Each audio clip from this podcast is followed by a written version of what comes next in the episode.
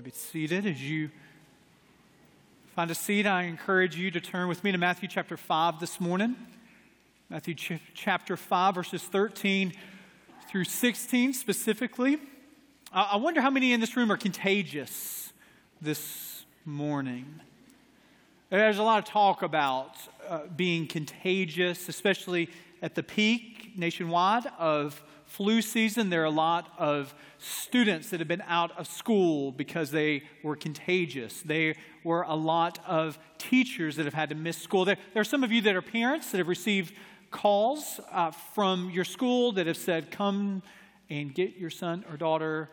He or she is in the nurse's office there. Uh, even at church, I've seen it where people come up to me and I go to shake their hands and they respond, regardless of age, they respond with a, a fist bump, lest I be contagious or lest they be contagious.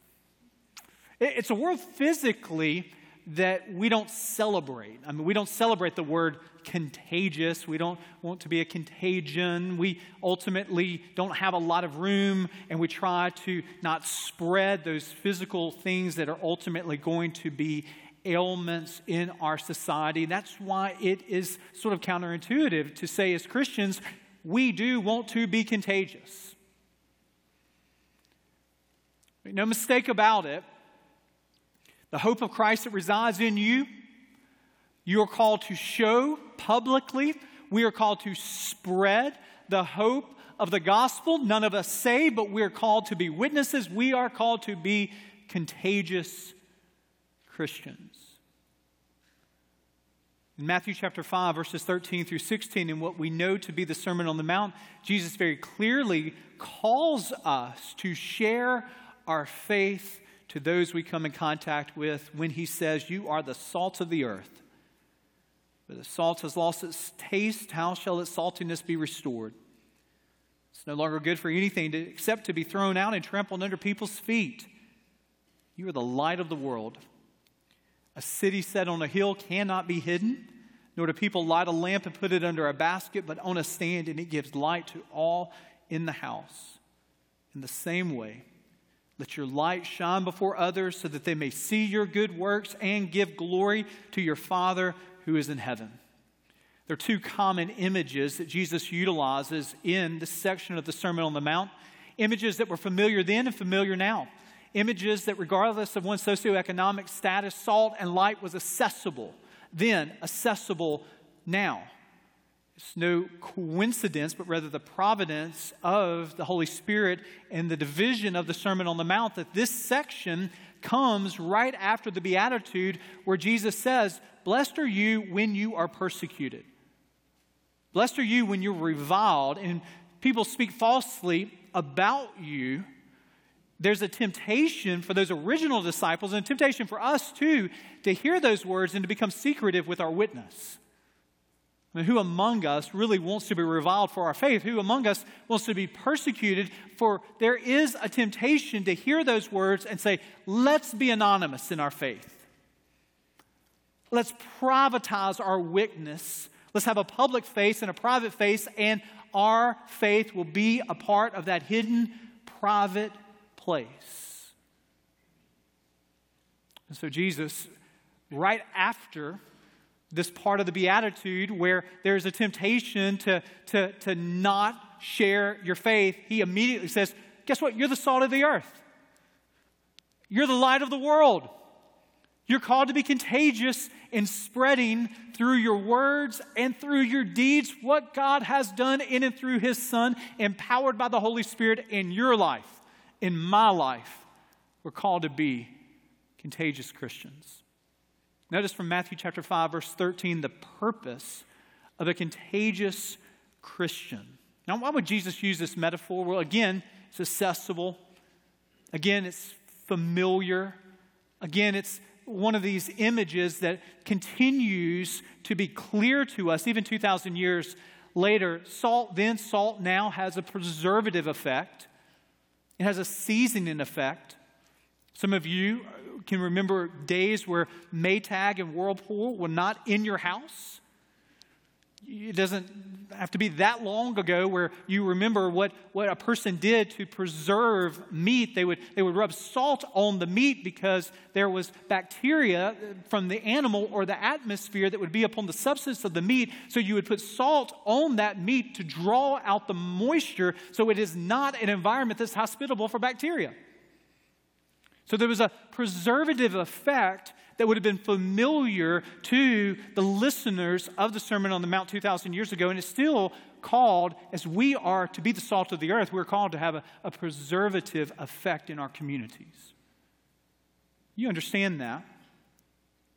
You un- understand that uh, we are tempted in our culture to say, even as Christians, you, you don't have to go looking far to hear someone say, the world is decaying all around. We need to hunker down. We need to gather together. We need to protect ourselves from the evils of the world. And Jesus says, well, he says the absolute opposite.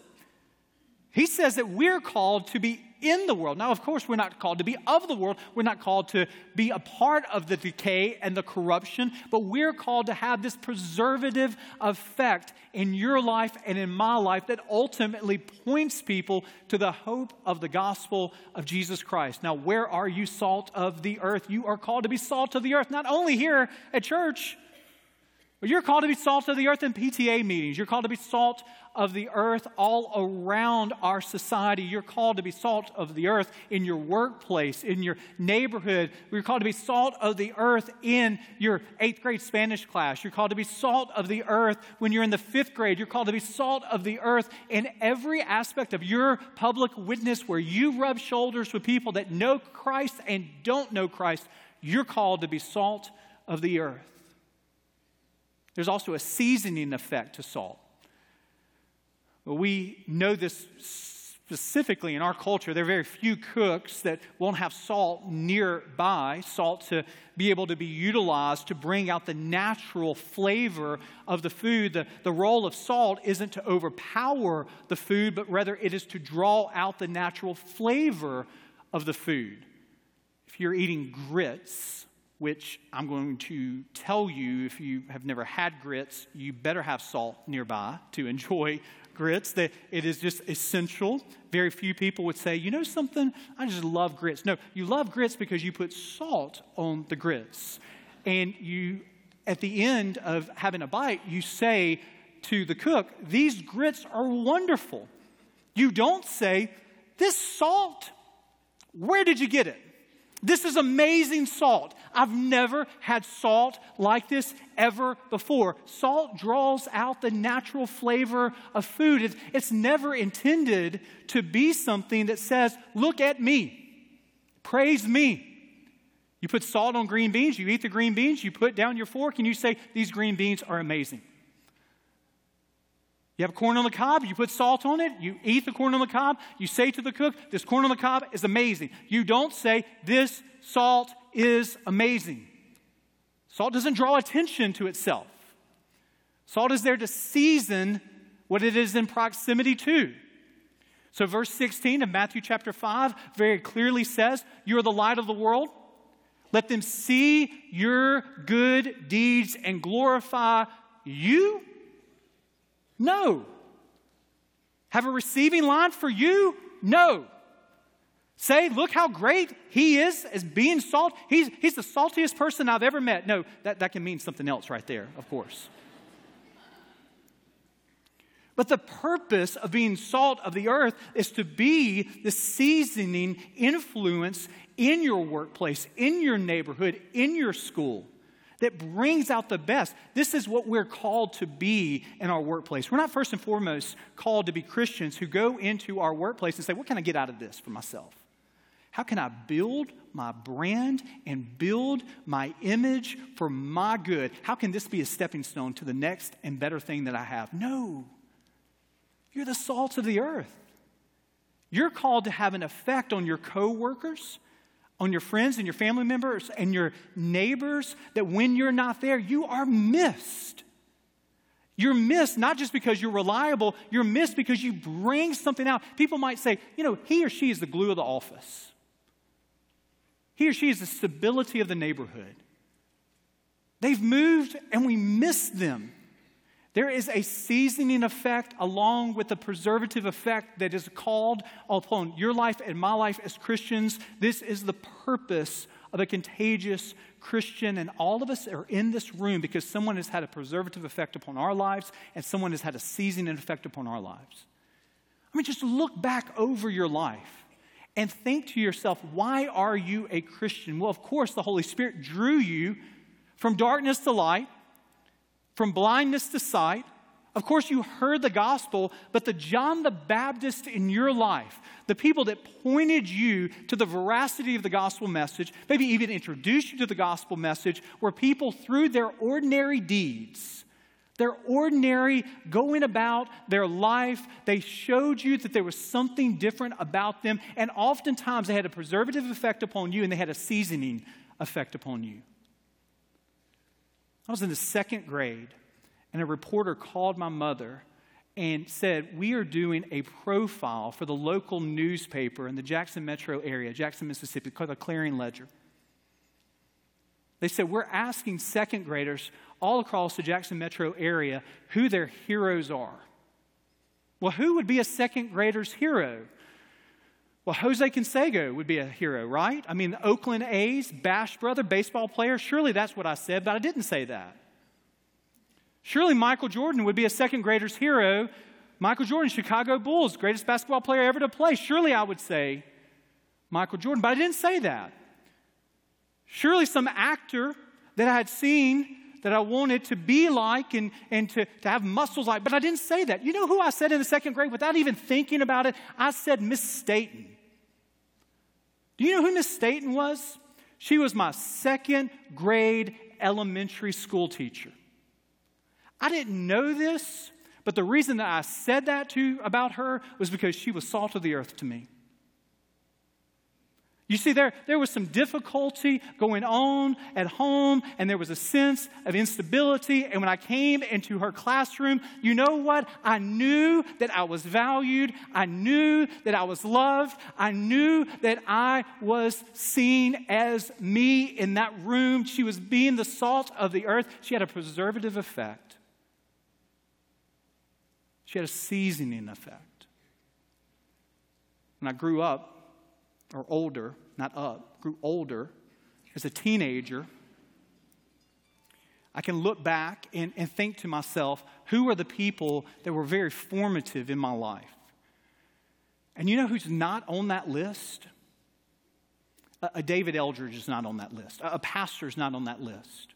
Pastors are important. Not on my list, though. You know who's not on that list? A Sunday school teacher is not on the list. Sunday school teachers are immensely important. You know who's not on that list? Uh, uh, really, no one's on that list, but you know who's at the top of that list? Terry Dent, Judy Reynolds, and Greg Stegall. An eighth grade football coach, an eleventh grade English teacher, and a tenth grade chemistry teacher. Not one of them took me into their office and said, here is a Bible. I am going to disciple you. What they were to me was they were the salt of the earth in a public school environment. And I saw in them the hope of the gospel. I saw in them men and women who love the Lord and love their students and love their profession and love their subjects. And they made a difference in my life. And you are called to be the salt of the earth to a coworker at your firm.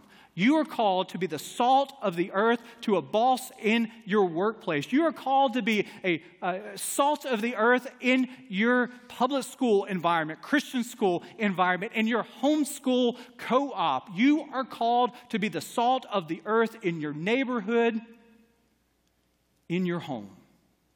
This is the purpose of a contagious Christian.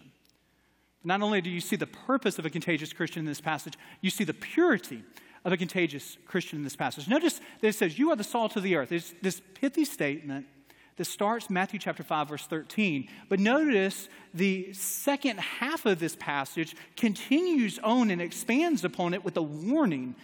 If salt has lost its taste, how shall the saltiness be restored? It is no longer good for anything except to be thrown out and trampled under people's feet. scholars have searched, and there was a little bit of, of confusion about, is there an ancient Near Eastern salt that could be tepid in its taste? Could it lose its saltiness? Well, salt then was not bought. You couldn't buy a case of salt from Costco or Sam's. I mean, you would get salt from salt marshes. You would get salt from the Dead Sea. And so archaeological digs have salt that is impure. And how is that salt impure? Because of the soil that is mixed in with the salt. Salt loses its flavor when impurities are added to the salt. And so it is in your life. So it is in my life that God has a plan. He has a marketing plan to spread the good news of the gospel in your school, in your workplace, in your neighborhood. And the way that he does that is not by renting out messages in the sky, not by his audible voice drawing people most often, but rather it is the ordinary witness of your life and in my life. So that's just going about our life, being faithful to what God has called us to. And people see love, and they see joy, and they see hope, and they see peace, and they see kindness, and they see goodness. They see gentleness and self-control and faithfulness. And someone says, what is different about this person? But I tell you, what will make that salty taste tepid is impurity in your life and impurity in my life. A few years back, we had a group of people that went after a Sunday evening church service. We went to a restaurant. The restaurant was half filled. We had a big adult table. We had a couple of kid tables. Waiters love that. They, they love when all the kids sit at a table. Everyone says, "How? I can't wait to wait on this table right here." No, I mean, it's a, I mean, it's just a disaster waiting to happen. But we as responsible parents said, sit over there. That's what we said. So later on in the evening, I heard some giggling. I heard some laughing. It's not surprising that I went over there, and some of the kids, they didn't have the last name of Eldridge, I'm sure, but uh, they had unscrewed the bottom of the salt containers. And with great ingenuity, they poured a little bit of water into the salt containers, and they put a little bit of Splenda in there, just so when you turned over the salt, it was clumped up and nothing would come out. So what did we do? I said, boys and girls, be real quiet. We're going to sneak out of here before anybody sees. No, I, did, I, I didn't. Obviously, I did not say that. So what do you do in a situation like that? Well, you have to own that. And I had to say to all of them, well, guess what? We're gonna, we're gonna fix this, and the way we're gonna fix this is we've got to pour out all of these salt containers that have the impurities, because if you mix salt with sugar, if you mix salt with water, it makes it impure and it loses its flavor. What is mixed in the witness of your life? What impurity is ultimately holding you back from being poured out in your workplace? What is compromising your witness? Brennan Manning, an author, speaker who is now in heaven, said many years ago that the greatest single cause of atheism in the world today is Christians who acknowledge Jesus with their lips, walk out the door, and deny him by their lifestyle. That is what an unbelieving world simply finds unbelievable. Believable. And why would an unbeliever think that Christianity makes any real difference in our life if Christ is not making a real difference in our life? Don't, don't be misled here. Satan has a strategy, and he spends a whole lot of time with a counter-marketing program to God's marketing program to spread the good news of the gospel across our communities. And his counter-marketing program is to pollute the influence of the church, to pollute the influence of the vessels, so when they're turned over, nothing comes out. When they're turned over, there's impurity there. And so we're called as believers. We're not called to be perfect. You can't be perfect. I can't be perfect. This is the whole nature of the gospel. We are sinners who are in need of a great Savior, And this side of heaven, you are still going to be a sinner with impurity upon your life. But a part of the good news of the gospel of Jesus Christ is this, that we pursue holiness, we pursue purity, and we come to him. And this is the promise of the gospel. This is the promise of the Holy Spirit at work in your life if you confess your sin. He is faithful and just to forgive you of your sin and to cleanse you from all unrighteousness. There are some of you in this room, all of us at times in our lives, our witness is silenced because of the impurity that we have not confessed. Our witness is mute because of the impurity that we have not confessed. What is in your life that is ultimately the sugar, the water, that is blending with the purity that God desires to have in you? And today you could give it to the Lord in confession and you would receive his cleansing work in your life. This is the purpose of a contagious Christian. This is the purity of a contagious Christian. And finally, I want you to see the proximity of a contagious Christian. In this passage here, we understand that the, the image that is utilized is only effective when it is in proximity to what's being seasoned. Salt works only if it's poured out and it touches the object. Salt has no power as long as it's in the container and not on your vegetables. Salt has no seasoning effect and, until it is poured out of the container and upon those chips at a Mexican restaurant. Unless salt gets poured out of the shaker, it remains a mere table ornament. For me and for you, this is true. I had a friend of mine that worked at a popular kind of chain restaurant. His role at the end of every evening as they were closing up the restaurant was to take all of the pepper and salt shakers, take them to the back. He was to, to look at any kind of impurities, but he's ultimately to refill those containers.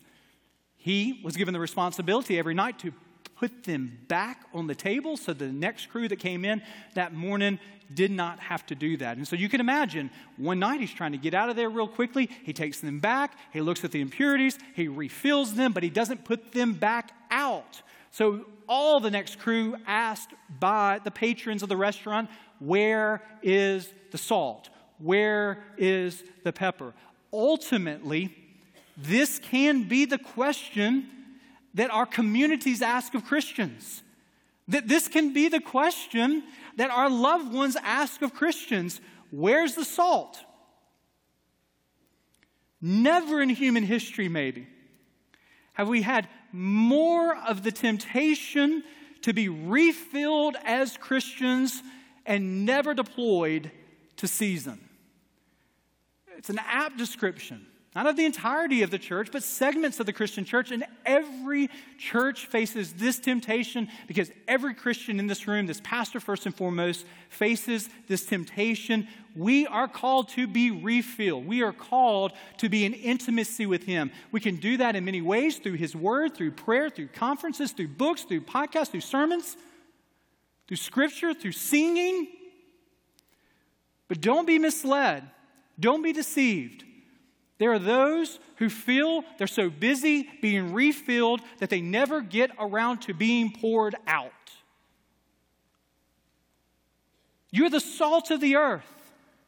Our calling is not to be in the back, rubbing shoulders with other salt shakers, saying, look how dangerous it is out there in the earth. Let's stay back here. No, our calling is to be deployed for such a time as this in the neighborhoods that God has sovereignly given us to live in, in the workplaces that God has sovereignly entrusted that we would have influence in, in your workplace, in your home, in your family. You are the salt of the earth, and desperately are those who need the seasoning and preserving effect of your witness. Why am I here today? It's a big question. But ultimately, if you were to back up that question and to ask the question, why is David Eldredge a believer in the finished work of the gospel of Jesus Christ?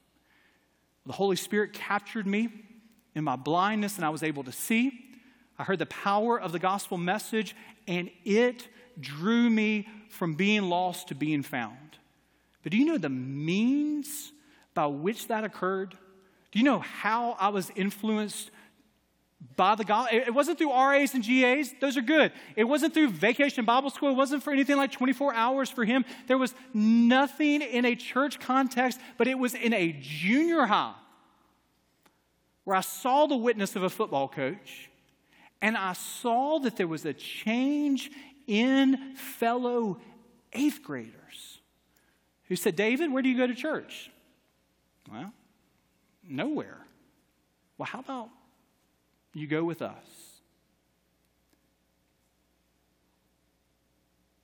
Ordinary witness of your life, day in and day out, God uses mightily for his glory. You're not called to save anybody. You're not called to seal the deal. You're not called to convince anybody. You're not the Holy Spirit, but you are the salt of the earth.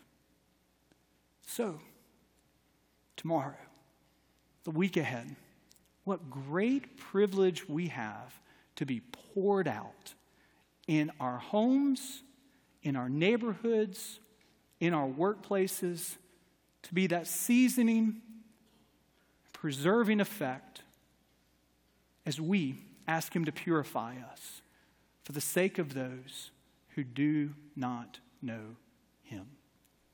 Let us pray.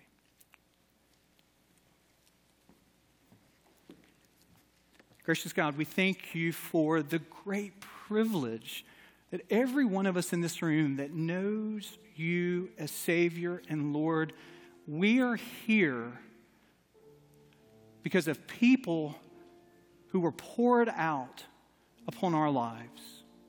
Moms and dads, grandparents, teachers, coaches, Sunday school teachers, pastors, neighbors, who are the salt of the earth, who through their kindness and their love, their attention, we saw something different. They introduced us to the great news that while we are yet still sinners, you died for us. And that while in our sin, you would love us so much that you didn't desire for us to perish, but to have everlasting life. We heard that message through ordinary, ordinary believers who faithfully followed you as the salt of the earth. So we thank you for them, some of which are in this room sitting next to us, some of which are in heaven that we will hug and say thank you to in the days to come. But today you have entrusted us with this great privilege. So we pray for our family members who do not know you. We pray for our neighbors who do not know you. We pray for our co-workers who do not know you. That tomorrow we will have the privilege to be the salt of the earth. We confess our impurities to you today, and we ask that you would empower us to be your witnesses through our deeds, our actions, our words, so that people will see you in our witness. It's in your name we pray. Amen.